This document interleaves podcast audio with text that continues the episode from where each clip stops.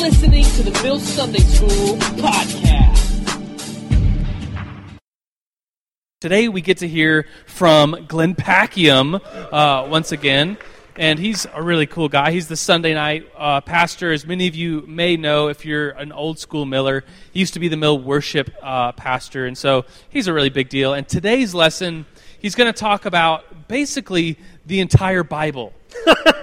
Doesn't that sound sweet? And so I remember hearing this lesson um, about a year ago, and it's it's he, some of his uh, what he's going to say today came from a book called The Last Word, right, by N.T. Wright. And I remember after Glenn taught this lesson, I went out and got that book and read it, and it's just an amazing big picture idea for what the Bible is. It's the Bible in six acts. And so if you have notes, um, the thing we give you as you as you um, enter into the Mill Sunday School, basically those six points are listed there in case you get lost. But um, without any further ado, everybody, Glenn Packiam. Thank, thank you, Dr. Joe Kirkendall. Uh, you know, you guys have a real treat here in Joe leading the Sunday school. He and I were just chatting before uh, we started this morning about some of the topics he's covered in Mill Sunday School over the last couple years. And I don't know if you, you realize this, but Joe is a real rare guy because he's, you know, he got his MDiv at Fuller, which is an incredible seminary, and then he went on and got his doctorate. And, uh, and, and yet he's this young, cool guy who knows how to explain things to, you know, the average folks like us. So anyway, just, you, you, it's a, it's a, Joe's doing a great job with this, and it's a privilege for me to jump in here and do a couple of weeks in a row. Uh, before we get uh, too far into the outline, I just want to mention this because Joe highlighted this. If you're looking for some additional reading, and some of you might be, I just want to list uh, three books. They're very different. Uh, and I'll tell you a little bit about them um, and, and why, uh, how they could benefit you as you think about this subject. The first book is a book called How to Read the Bible for All It's Worth. It's by Gordon Fee. How to Read the Bible for All It's Worth. It's actually by Gordon Fee and Douglas Stuart, I think, is the other co author's name. That is a very good book uh, to just kind of take section by section of the scripture and say, look, when you're reading uh, the letters of Paul, you want to approach it this way. When you're reading, you know. So some of the stuff that we'll get into later this morning about actual Bible study, a lot of that is taken from, from Fee and Stuart's book. It's kind of a classic. Um, a book on, on, on how to study the Bible. Here, let me help you out here. And then, and then another book that you could read is the one that Joe mentioned. It's called The Last Word by N.T. Wright. Now, it's a thin book, but it is a very dense book. Uh, not, not, an, uh, not the easiest. Um, read, but, but, but it tackles some of the philosophical um, presuppositions we bring to the Bible. What do we mean by authority? What do we mean by uh, God's spoken word and, and, things like that? So it, it's very good, uh, but it is very dense, uh, though it's thin. The third book is, is a book called Eat This Book by Eugene Peterson. And uh, you really can't eat it. Uh, he's using the metaphor here of consuming the Word of God, of course, and we talked a little bit about this last week. Uh, that's a, it, it's a very good read, and um, uh, Eugene, he, okay, so if How to Read the Bible for All It's Worth is full of like practical, you know, concrete tips and, and strategies, uh, and, and, and uh, The Last Word by N.T. Wright is a little more philosophical. Eat This Book by Eugene is a little more uh, artistic. You know, it's a little more of this, uh, let's use some imaginative, prayerful imagination is kind of Eugene's phrase uh, as we think about the scripture. So they're all helpful uh, in different ways, and I am pulling from, from bits from three of those books. But the point, of course, this week and last week um, is to focus on this book, the Bible. Uh, the reason we're talking about this is because we realize that there's so much about this book that we don't know, and there's so much about this book that we find intimidating, to, if we're honest. And we say, you know what, I'm okay reading the Gospel of John, and I'm okay reading Acts, and I'm okay reading, uh, you know, Galatians or Colossians, but uh, or James. You know, but when I get into some of these others, I just don't know what to what how to make sense. Uh, of, of Leviticus or of Ezekiel or of Jeremiah or uh, maybe even Romans, you know. And, and a lot of what we're talking about, and so if you missed last week, you'll want to get the podcast at the Mill Sunday School's uh, podcast uh, channel on iTunes. Uh, because last week we talked about reading approaches and how do we approach this. And so we decided that for this month we're going to talk about what it means to look at the Bible as a gigantic story, as a story um, of God's salvation saving work. And so today, okay, this is all last week's stuff, so I'm going to scroll through the notes here and get to, um, get to the, the part where we left off last week. and we'll say a word of prayer, and then we'll, we'll kind of dive into that. All right, come on. Give up. I was going to, you know, scroll there right away, but just thought I needed to have the title page up there first. Know. Ta-da! Almost there. Almost there. There we are. Okay, let's pray. Father, we thank you for this day. We thank you that you are a God who speaks, that you're not a God that uh, uh, just created the heavens and the earth and then stayed distant, but you're a God that from the beginning uh, has been revealing yourself, that, you, that Father, Son, and Holy Spirit are always present and always surrounding us. And thank you that, that for all of us that are here, uh, we get to be in your family because of Jesus, and we belong to you. We're, we're not reading uh, your word as just a distant sort of person.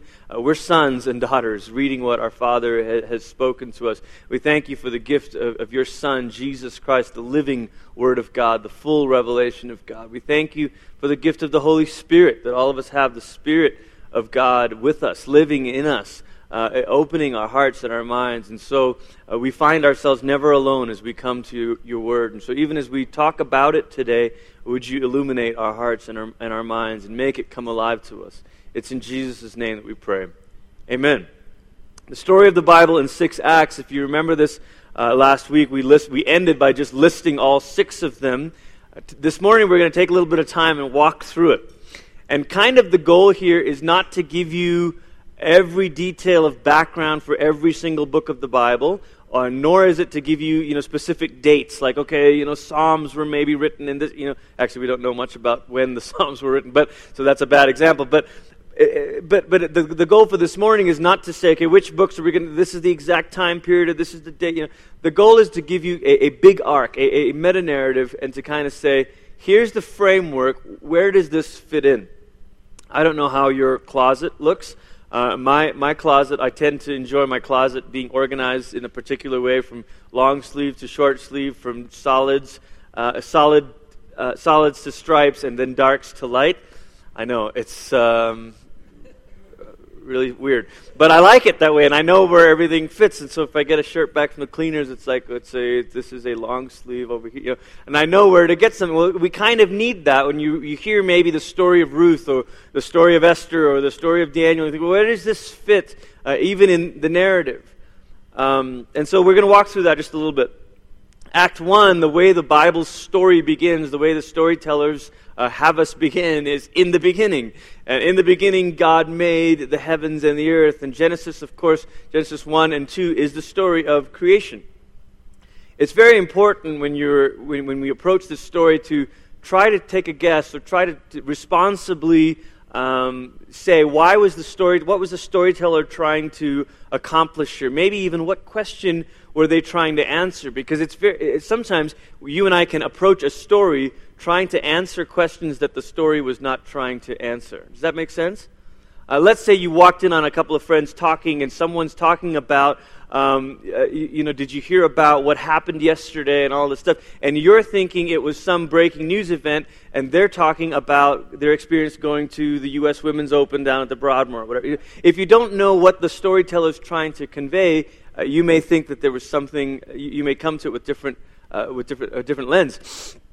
Uh, a couple years ago, I was up at a conference in Toronto, and I was speaking at this conference, and it was a very bizarre kind of conference because they had like people from the um, kind of pop Christian world, you know, like me, and then they had like these scholars that were there, like Dr. Craig Evans and others, you know, these Dead Sea Scrolls scholars. And the reason they thought, wouldn't it be a great idea uh, because the, the University of Toronto, or, or was it, no, the, the, Muse, the Royal Ontario Museum was doing this display exhibit of the Dead Sea Scrolls, and they thought, let's bring in some scholars of the scrolls, and then let's bring in some worship bands, and then let's bring in some, some like speakers, and get them all together at the same conference. It was a really bizarre idea, uh, but very cool, and, and a cool experience for me because I, I got to have some conversations with these people.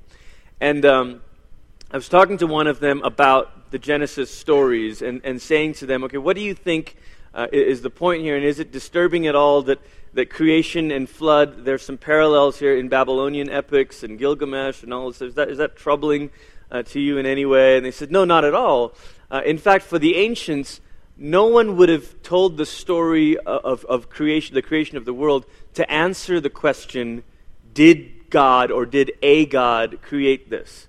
That was a given. In the, to the ancients, they would have said, of course, a God, some cosmic deity, did all this. Uh, in fact, if you read even just a quick reading of um, uh, sort of ancient creation myths or how the world came to be, you, will read some bizarre stories. You'll read stories of gods fighting and ripping out one another's guts and flinging, flinging them in space and saying, there's the moon, and there's, you know, or you'll read it of some sort of cosmic uh, erotic story where uh, the planets are the children of the gods or whatever it may be. The story, the way the Genesis storyteller tells it, is unique in this way. It's not unique because it's saying that God made the heavens and the earth. We know that the heavens and the earth, we know, was the result of some kind of God. What makes the story unique is the question, the, the way it answers the question, and what was this God like? And why did he create? When you think of the story of the Bible beginning with Act 1, creation, the point to notice is not so much, oh, it was God. You see, it's not evolution, it's God. Yeah, that's true. But the point that we're really meant to see is that our God made everything on purpose. And He made it out of some sort of love, a self giving sort of love, as, as this extension of, yeah, let's make it, let's call it good, let's make it to reflect our image. We're meant to see that the beginning of everything is started on purpose by a loving God who takes delight in this. Now, if you get Act 1 wrong, you kind of get the whole rest of the story wrong because you can think of, if you think of creation as just, well, it's just kind of stuff, it's just in the way, and material stuff doesn't matter anyway. Flying in the face of a Greek philosophy that, that, that might have said that material things don't matter is this Jewish story that says actually matter matters. Everything that is material, God made it and God called it good. And the story begins this way. But we know that the story, of course, Act 2 of the story is fall. It doesn't stay this way. Uh, there, there's something that has infected God's world. There, and there's parts of it we're not told. We're, we're not told uh, why or how this, this serpent creature figure thing that represents evil, how does that thing get inside the garden? How, why is that in God's world?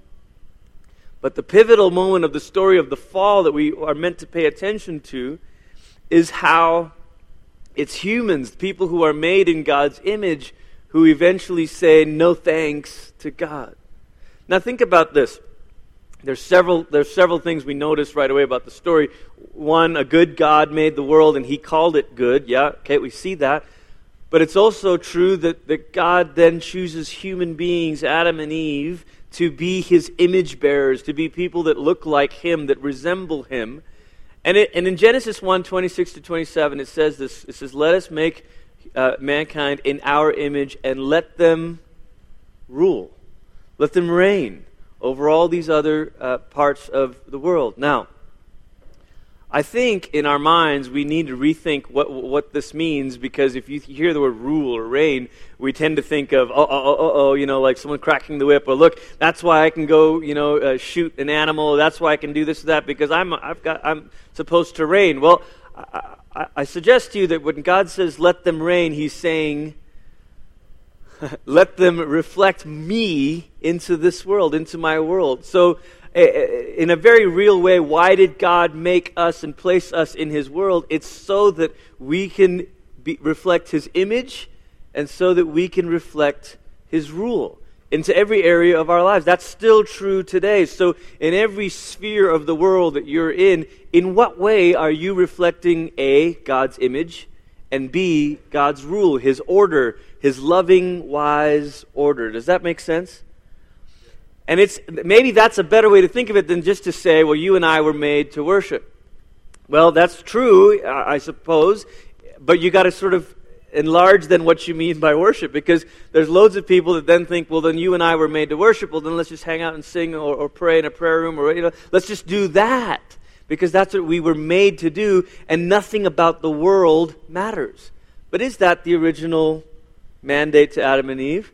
Just hang out with me in a perfect garden where we can pray and commune and sing and don't worry about it. No. The be- very beginnings of it is, yeah, let's walk together, but out of this intimacy comes work. Out of this intimacy comes function and identity and a, and, and a purpose.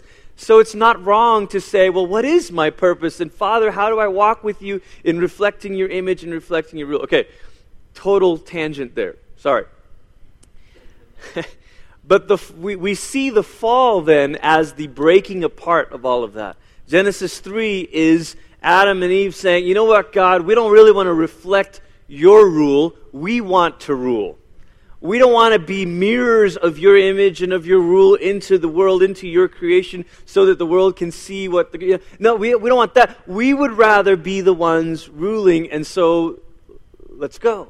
And at the root of sin is this, is this sort of independence from God, is this attempt to, um, to uh, rebel, to, to rise up against the Creator.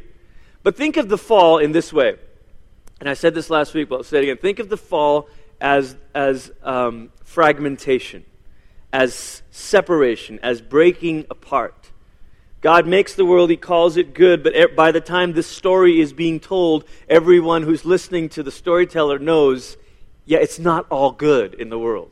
We're seeing murder, we're seeing violence, we're seeing hunger, we're seeing all kinds of oppression. Don't tell me, you can't just say, in the beginning, God made all this stuff and He called it good. The end we know that's not it. And so the storyteller explains how there is all this stuff in the world. And the way he explains it is it's this rebellion that has resulted in fragmentation. Genesis 3 is the story of Adam and Eve being separated from God, being uh, that, that relationship being fragmented because of, symbolized by them being kicked out of this garden. Genesis 4 is the story of who? Cain and Abel. It's two brothers, and one brother murders the other brother. Oh my goodness, we haven't we just come out of like a, a fragmented vertical relationship? Is there already a fragmented horizontal relationship? You bet. And then you keep going in the story, and you read Genesis nine, and it's in stories of of of of of, um, wickedness to the point where God's going to say, "Well, let's flood this thing." Again, what we notice is not that there, that there was a God who fl- that there was a flood. We know from other stories that there was a flood. The difference in the Genesis story of the flood is that God is reluctant. He doesn't want to do this. He's not a God who's capricious and who loves to just torment and, and play with creation. He's saying, Oh, I don't want to wipe this. Oh, all right, well, let's do this. And then you get to Genesis 11, and it's a different kind of fragmentation. First, it's, it's people coming together and saying, let's build this tower. Again, it's a rise against God. It's a rage, it's the original rage against the machine. You know, it's uh, only the machine is God. It's the original revolt. And they rise up. And we can do this. We can build. There's nothing that can stop us. And God says, no, you know what? Here, different languages. And you see this fragmentation of societies. The first 11 chapters of Genesis tell us, cover a lot of ground in terms of years. And you have to, to me, you have to notice that the storyteller is not giving us a detailed play by play, he's giving us broad strokes. And the broad strokes to see is Act 1, a good God made a good world, he called it good. Act 2, humans, his image bearing rulers, rebelled, and because of that, there's, there's fragmentation vertically. There's fragmentation horizontally, and there's fragmentation socially, culturally, nationally now. And you see it that way, you see that the storyteller is almost setting something up because once you get to Genesis 12, everything slows down.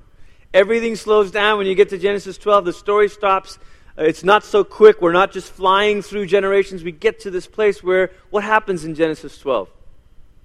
Anybody? Father Abraham had been. Okay, Genesis 12 is Abraham.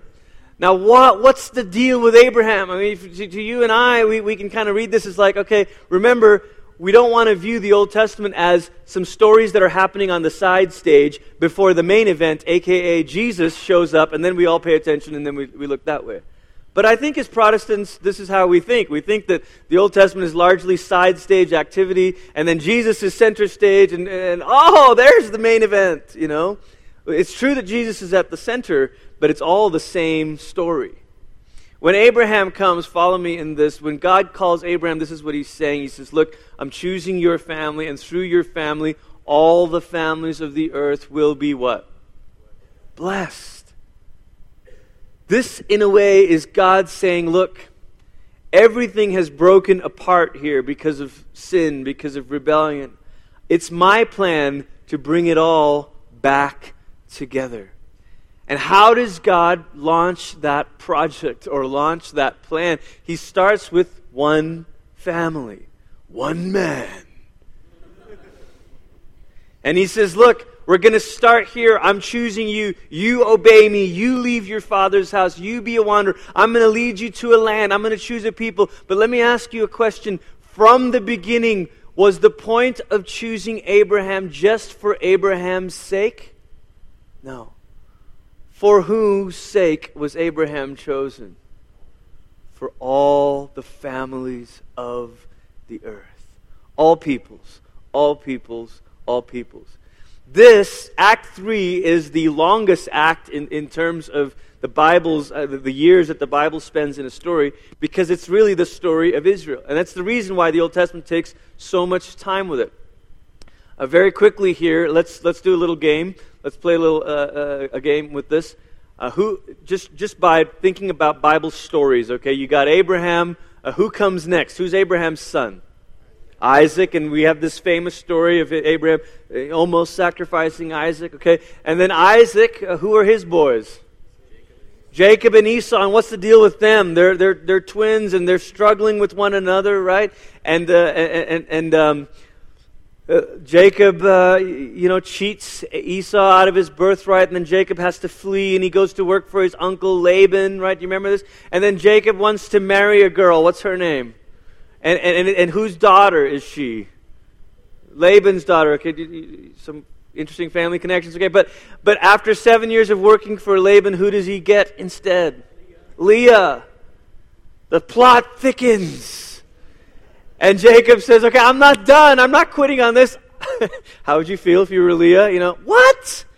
I don't want seven more years and I'll get Rachel. Now there's this intrigue that happens between Rachel and Leah, and there's competition about who can bear Jacob a son first, and Leah does, and then Rachel says, Well, take my handmaiden, and Leah says, Take my handmaiden. And then eventually Rachel uh, has a couple of boys. At, at some point, Jacob's living in a home with four different women whom he's fathered children with. This is the Bible, not Jerry Springer. and so, in this imperfect way, God is working to redeem. What I want you to see is that the story of, the, of Israel is not a glamorous mythology. It's not a story of a perfect people who do everything right. It's a story of a very fallen people. But the lesson here is that God always works from within.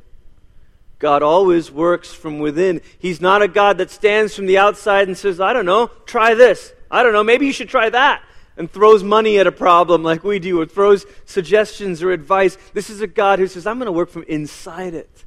And so I'm going to choose a people from inside, an imperfect people, a fallen people, a people who are still very primitive in their ways of thinking, and I'm going to train them. I'm going to give them these instructions uh, through, you know, through Moses. Once I rescue, well, well, sorry, I'm getting ahead of myself, but I'm going to give them instructions about like where to go to the bathroom and stuff. You know, like if you're having camp here, you shouldn't go potty in the camp hygiene, you know, kind of 101. All right, so Jacob, and then he has all he has these sons, and, and his, the son that he loves the most is who? Joseph. Why? It's Rachel's boy. It's the, it's the first son Rachel's given him, the, the woman that he loved. And so then you've got the whole, uh, you know, uh, um, um, jealousy among the brothers thing. And what do the brothers finally do to Joseph?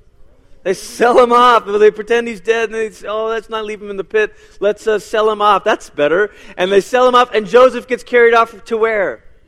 Egypt. And then there's a he has these he interprets these dreams and all this stuff for Pharaoh. Right? He says there's going to be seven years of what?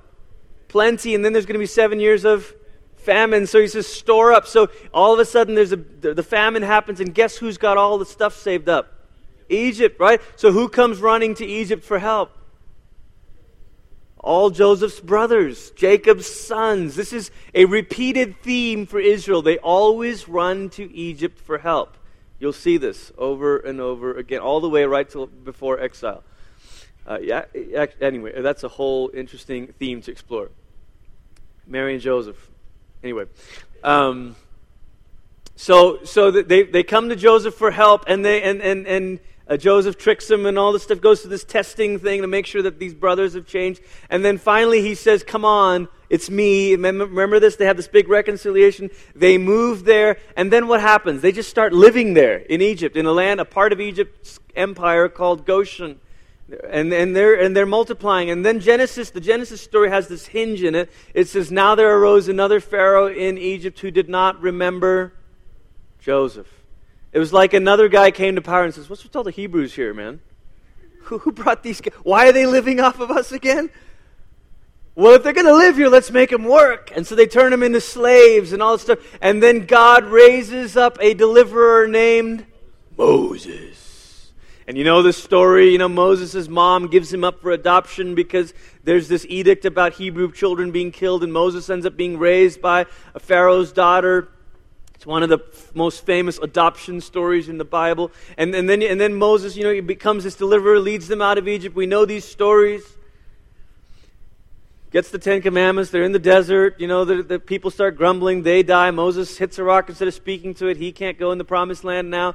A whole generation dies in the desert. Next generation, the leader is named Joshua. He's got faith. He, you know, he takes the people in. They go in the land. They settle down. They're living pretty good. You've got all the judges that happen, you know, Samson and uh, others that are trying to fight off the oppressing nations. And then you finally get a king, and his name is Saul, but he's the king that the people really wanted, and that God sort of gives into it and says, "Okay, yeah, sure, have it." Uh, but the king, but then Saul really disobeys and doesn't do what God says, and so God raises up a true king, and his name is David. And then talk about the, the figures that we know a lot about their life. We know tons about the story of David, and we're told all about you know, stuff that he did as a young man, and stuff that he does as a king, and stuff that he does later as a king, and his mistakes. We know about Bathsheba. We know about David has a son who then takes the throne. His name is Solomon. Solomon, though, is not such a good boy.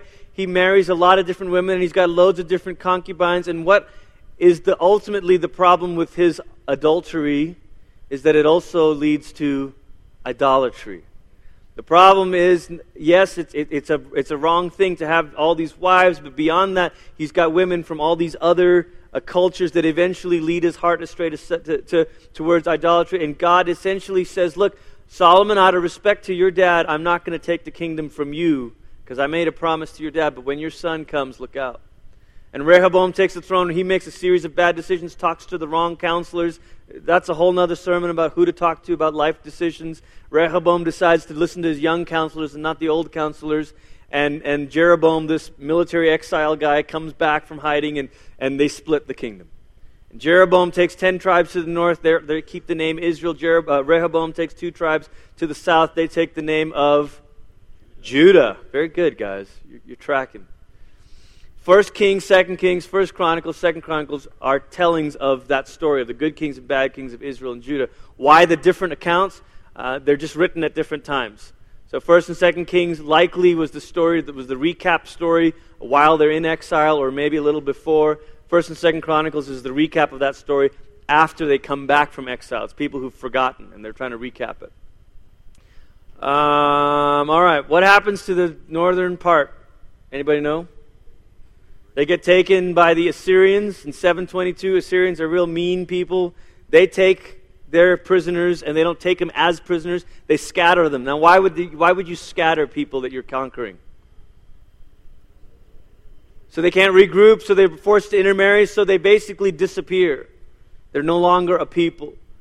Israel gets the harshest treatment probably because of their deeper history of idolatry and covenant unfaithfulness. Judah in 587 BC, so there's three different campaigns. They get taken by whom? Babylon. The Babylonians take them. But eventually, by 539 BC, the Babylonians get overrun by whom?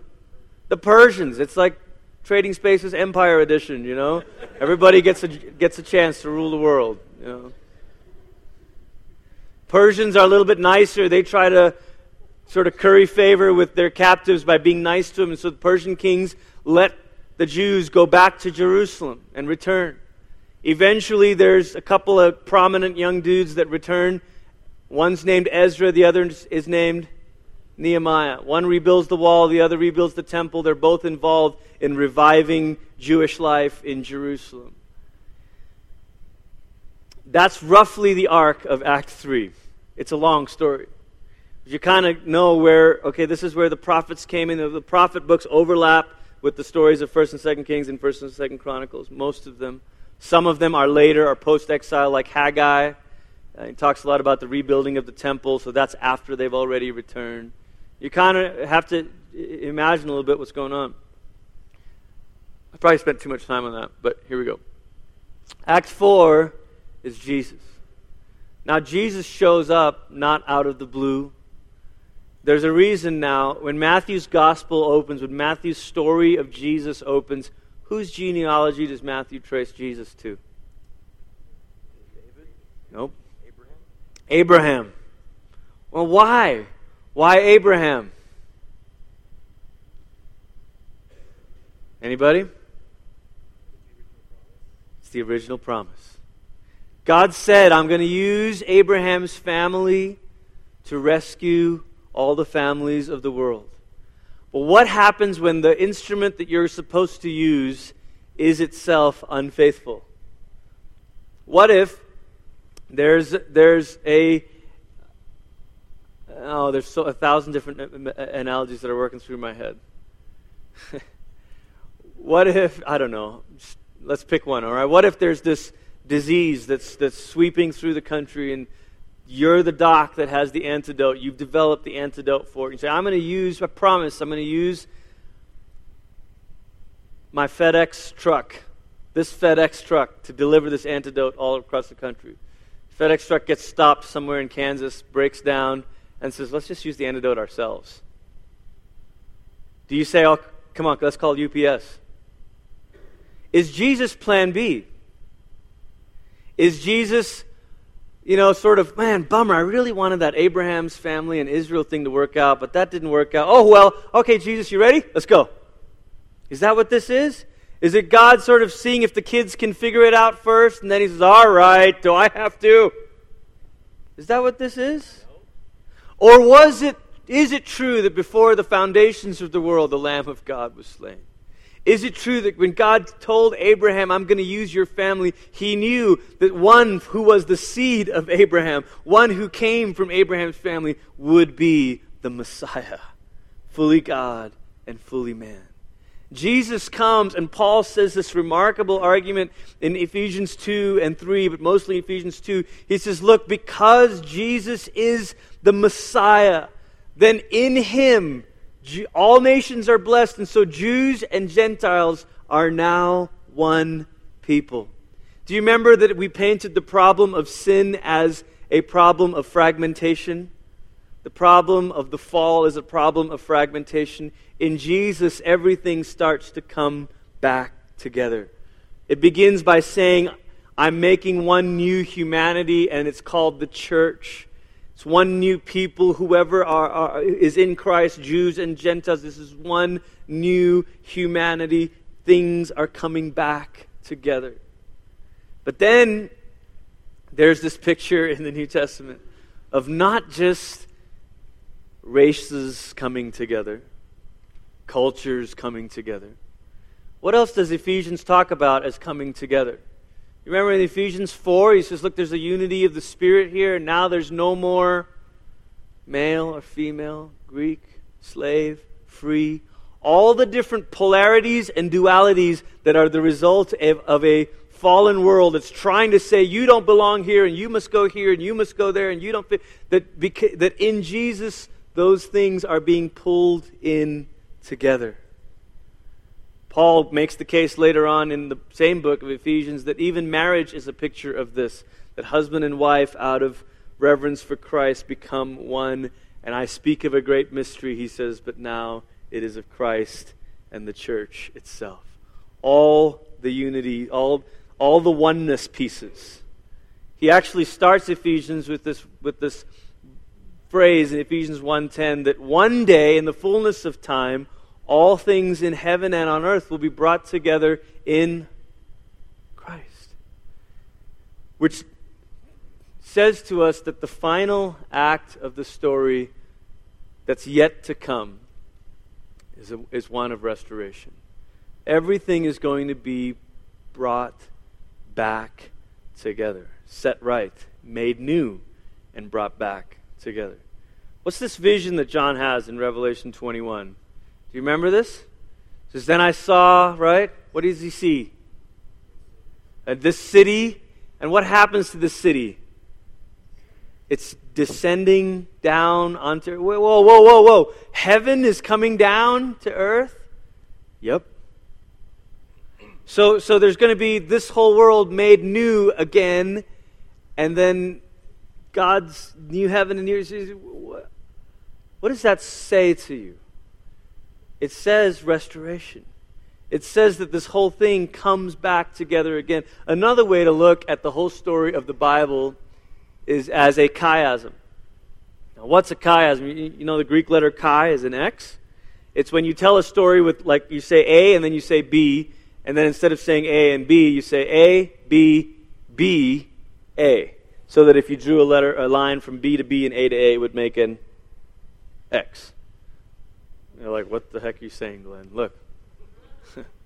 it's the story of creation. It's the story of covenant. A good God makes a world and calls it good, but then there's this fall and it starts to break apart. What is God's vehicle to, to bring healing and put it all back together again. It's this word covenant. Who does he choose and make a covenant with first? Abraham. And out of Abraham's family comes this man, Jesus. Jesus is the fulfillment of this. And because of Jesus, if anyone now is in Christ, even though you are not from the family of Abraham, if you have faith in Christ, you're part of the new covenant people, right? That's what we talk about with ourselves. A way to think about covenant people is to think about it in terms of like membership. Are any of you members at, um, you know, like a health club or something? Anybody? 24 hour fitness or lifetime or whatever. You members of a club, okay? Now, what if, you know, you, try, you were like a YMCA member and you tried to go to uh, I don't know, Lifetime Fitness or something. You know, like man, I'm a, uh, here's my Y card. They're like, what's, what's, your Y card, man? It's just Lifetime. You know. no, man, I, like I pay money every month. Yeah, but you pay it to the Y. It's like, yeah, but I've got, I'm a member. Yeah, but you, you're not. This is sort of how it was prior to Jesus. The only membership card there was to being the people of God was to be a Jew. And yeah, there was a way for Gentiles to come in like Ruth, but they had to convert to Judaism. They had to say, okay, look, I'll, I'll, take it on. I'll take on all the laws and all the customs. I will be your people, will be my people, your God. You know, that's what Ruth says. There is a way, but you've got to trade ID badges. Jesus comes and he says, look, I'm the fulfillment of this. I'm the culmination of this. Everything in the story has been racing up toward me. I'm the pinnacle of it. I'm the climactic moment of this drama. It's me. They all, the scriptures, speak of me, Jesus says. And then Paul, looking backwards on it, says, Look, actually, faith has always been the real ID badge. And so Paul makes this argument in Romans 4 and in Galatians. He says, Look, how did Abraham get, get in as the people? How, how, why, how come, what was Abraham's sort of ID badge to be God's chosen guy? What was it? Faith, Paul says.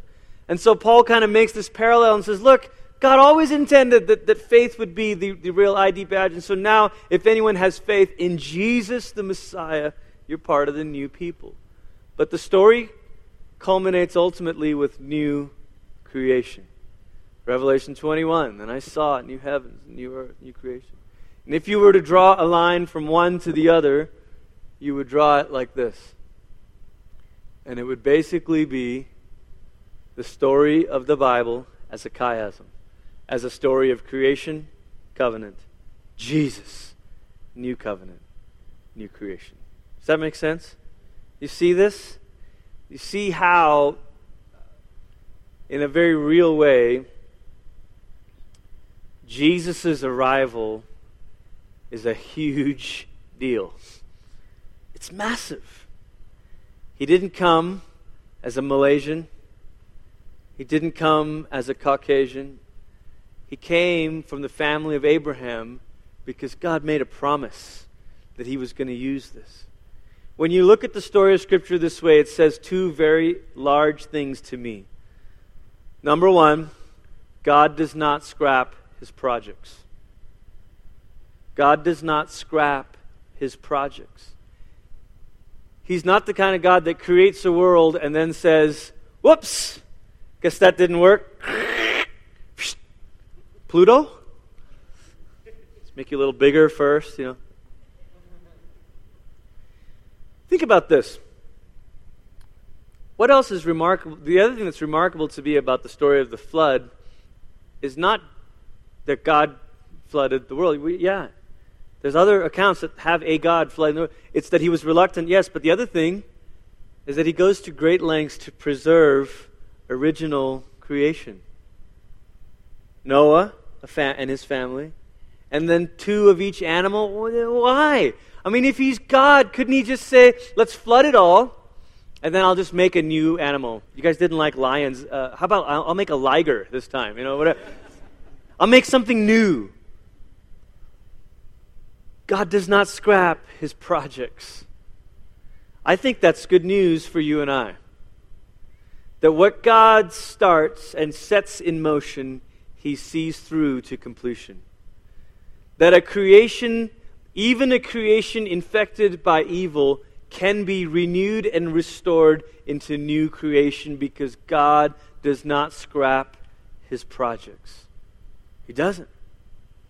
The second thing it says to me is that God does not abandon his promises. He could have said, Well, Abraham, hey, you were unfaithful, dude. All of Israel was unfaithful. Covenant unfaithfulness. I made a covenant with Israel. I made a covenant with you, and you're unfaithful, so fine. No, he says, Look, I said I was going to use your family to rescue the whole world. I'm going to do it through one from your people who will also be fully God and fully man. It's Jesus. This is a huge mystery. But it's the reason you can't de Judaize the story of Jesus. You can't tell the story of Jesus like, well, God just sent his son and he came and he died for our sins and yeah, woo! You have to see it as God sending his son as a Jew so that it shows God not abandoning his promise to Abraham. He said, I'm going to use your family to bless all families of the earth. But how? If Abraham's family themselves were unfaithful and disobedient. The Messiah. Some of you, you think of Messiah, like what is this, like, like another name for Jesus? Sure, but more. the term has this David implications in it, son of David. And you think about what was David's most famous battle? This is before he became king. David and Goliath. Now, in that battle, are the whole nations fighting each other? Are the Philistines and the Israelites fighting each other all at the same time? There's one person who becomes a representative on behalf of the whole nation and fights against their enemies on behalf of the people, right? It's David.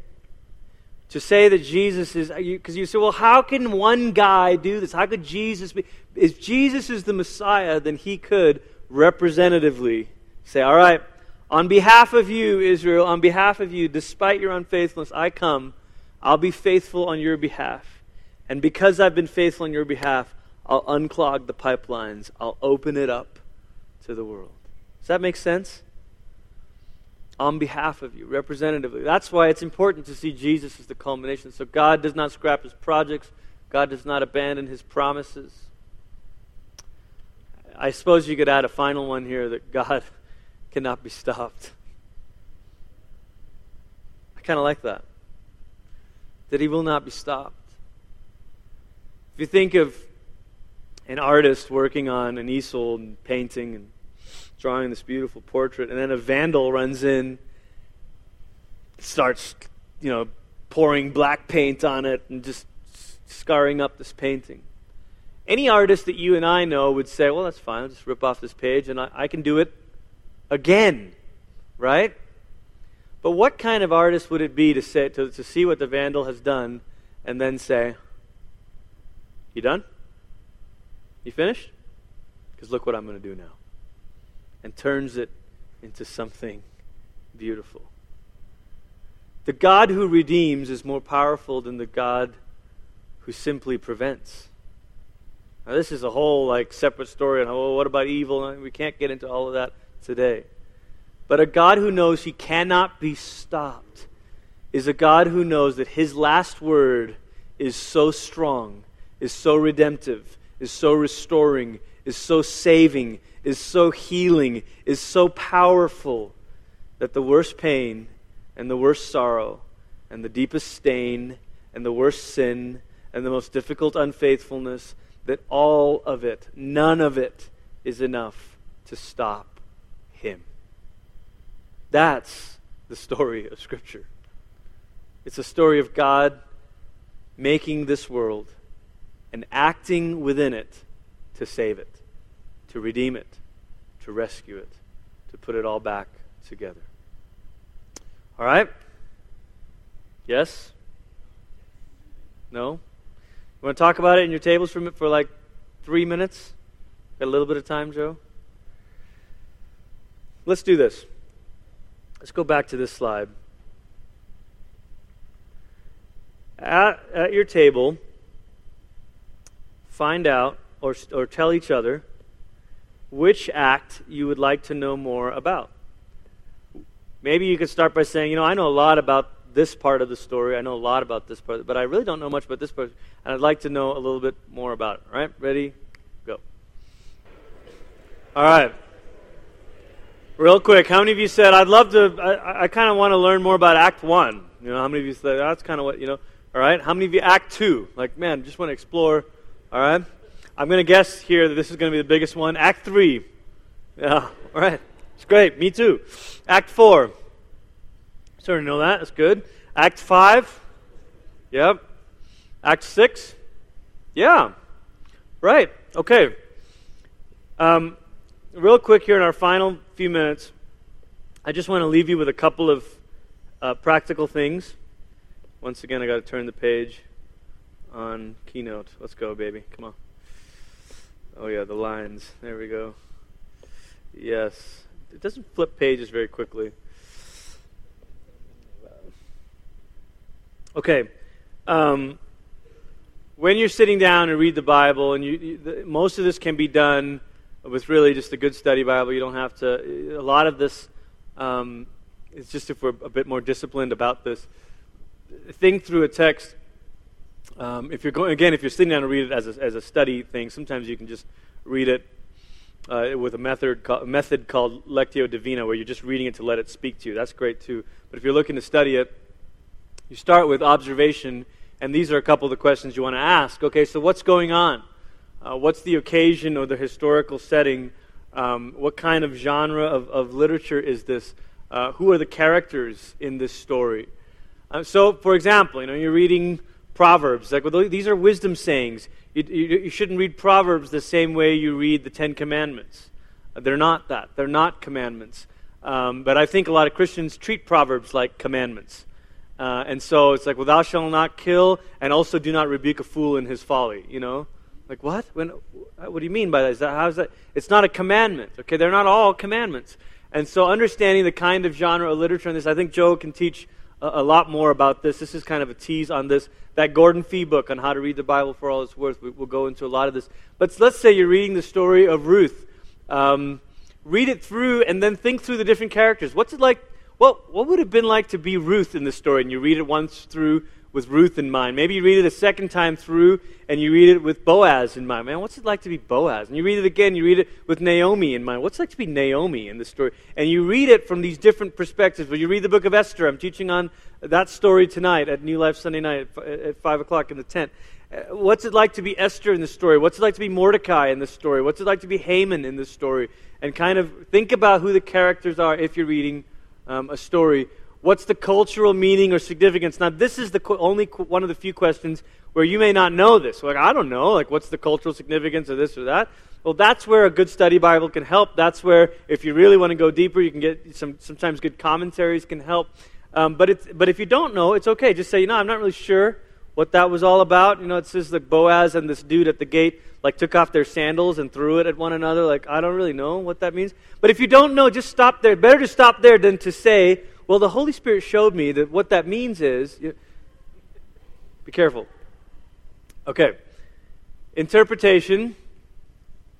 The questions you're trying to uh, ask yourself here is what did the story mean to them? Uh, not what does the story mean to me? Uh, all of us have probably been in a Bible study setting where you read a, a text or a story, and then someone says, All right, well, what does this mean to you? And for the next hour, you just feel like you'll never get that hour of your life back again, you know, because you're listening to everybody just sort of give their. What we want to know is what did this mean to them?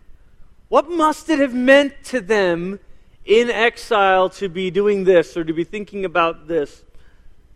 Why is this story included?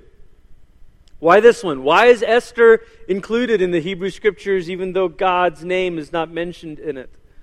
Um, why might the, what might the author have been trying to say? You know, we kind of think through that. What does the author or the narrator say next? I think this is one of the simplest uh, things is when you're reading a chapter, you read before and after your favorite chapters or your favorite verses. Uh, sometimes a great, great thing to do is to say, you know what? Uh, this evening for my devotions for the weekend, whatever, I'm just going to sit down and read, um, you know, the Gospel of Mark all the way through. Just read it, just quick. You're not going to do. Sometimes what we need is, is, is, is, not so much the drilling down, but the looking wide. Uh, we need the surveying. Okay, what, what's the themes here that kind of pop up to the surface? What are, they, what are they saying next? What did this mean to them? And then, thirdly, here is the word participation. And that's when you can ask, what does this mean for me? But notice the word is for me, not to me. What does this mean to them? What does this mean for me? Uh, who am I in this story? I love that question, you know, like, like how, how does this challenge or, confront my. Am I Daniel? I taught last Sunday night on Daniel living in Babylon. So who am I? How does this challenge my identity as, as, a, as a Christian in America? Uh, how can my heart be reshaped by the Holy Spirit through this? And then, of course, lastly, where's Jesus in the story? Oh, you know, Boaz, he's a redeemer. He, that's, man, that's a lot like what eventually we see Jesus. Yeah, that's true. And where is Jesus in this story? Where is God at work in this? How is God working from within this? Uh, these are all ways of kind of joining the story. Yeah, that's a great scripture from James that none of us can read. So there we go. Um, all right, well, it's been fun being with you these last couple Sundays. I know today was a little bit like, whoa, you know, but that's what happens when you want to teach through the Bible in 40 minutes. So, so there you go. But, but, but maybe it can be helpful to think through those two frameworks, either as a, a story in six acts or as this chiasm thing creation, covenant, new covenant, new creation. Any way you tell the story, you're always going to see Jesus at the center of it. And you're always going to see uh, God working from within his world. Um, what I want to leave you with as we pray is this is uh, th- those three things that we talked about at the end of the um, the end of the creation covenant, Jesus, new covenant, new creation thing. God does not scrap His projects. He does not abandon His promises, and He cannot be stopped. That's great. That's great news. It's great news that the story of, of, Scripture is a story of God acting within His world to save it. That means nothing is wasted, nothing's thrown away, nothing is. We're not looking to escape anything. We're not looking to say, "Oh God, thanks for the can't wait for the day till I leave this earth." Instead of saying, "God, I can't wait for the day that you restore and renew this earth." Martin Luther was asked if you knew the world was ending tomorrow, what would you do? And he said, "Plant a tree." Because then I would see it come to its full flourishing when Christ returned. That's the idea of God not scrapping his projects. That er, nothing we do here or today in the Lord, Paul says, nothing done in the Lord is done in vain. So let's pray that we would all participate, join the story, so that nothing you and I do today, this week, this month, this year is in vain. So, Spirit of God, help us. Help us to join the story of your scripture. Help us to read your word and let it get inside of us. Help us to read your word and let us get inside of it. And to see Jesus, to see you working from within it, to see you, the Redeemer, the Savior that the story uh, has been pointing to all along. Help us not only to be the people who are being redeemed, but to be the people through whom you work to rescue and redeem. May we recover the calling of Adam and Eve to reflect your image, to reflect your rule, to make it so that everything that we do is done in you and therefore never in vain, never wasted, never lost. In Jesus' name, amen. Amen. Let's thank Glenn for speaking today. That's good. Thanks, Glenn. Well, hey, everybody, you're dismissed. We'll see you next week. I'll be continuing this idea of the Old Testament prophecies of Jesus and the coming Messiah. So that'll be our theme. So we'll see you next week. Peace. Sorry for being going over.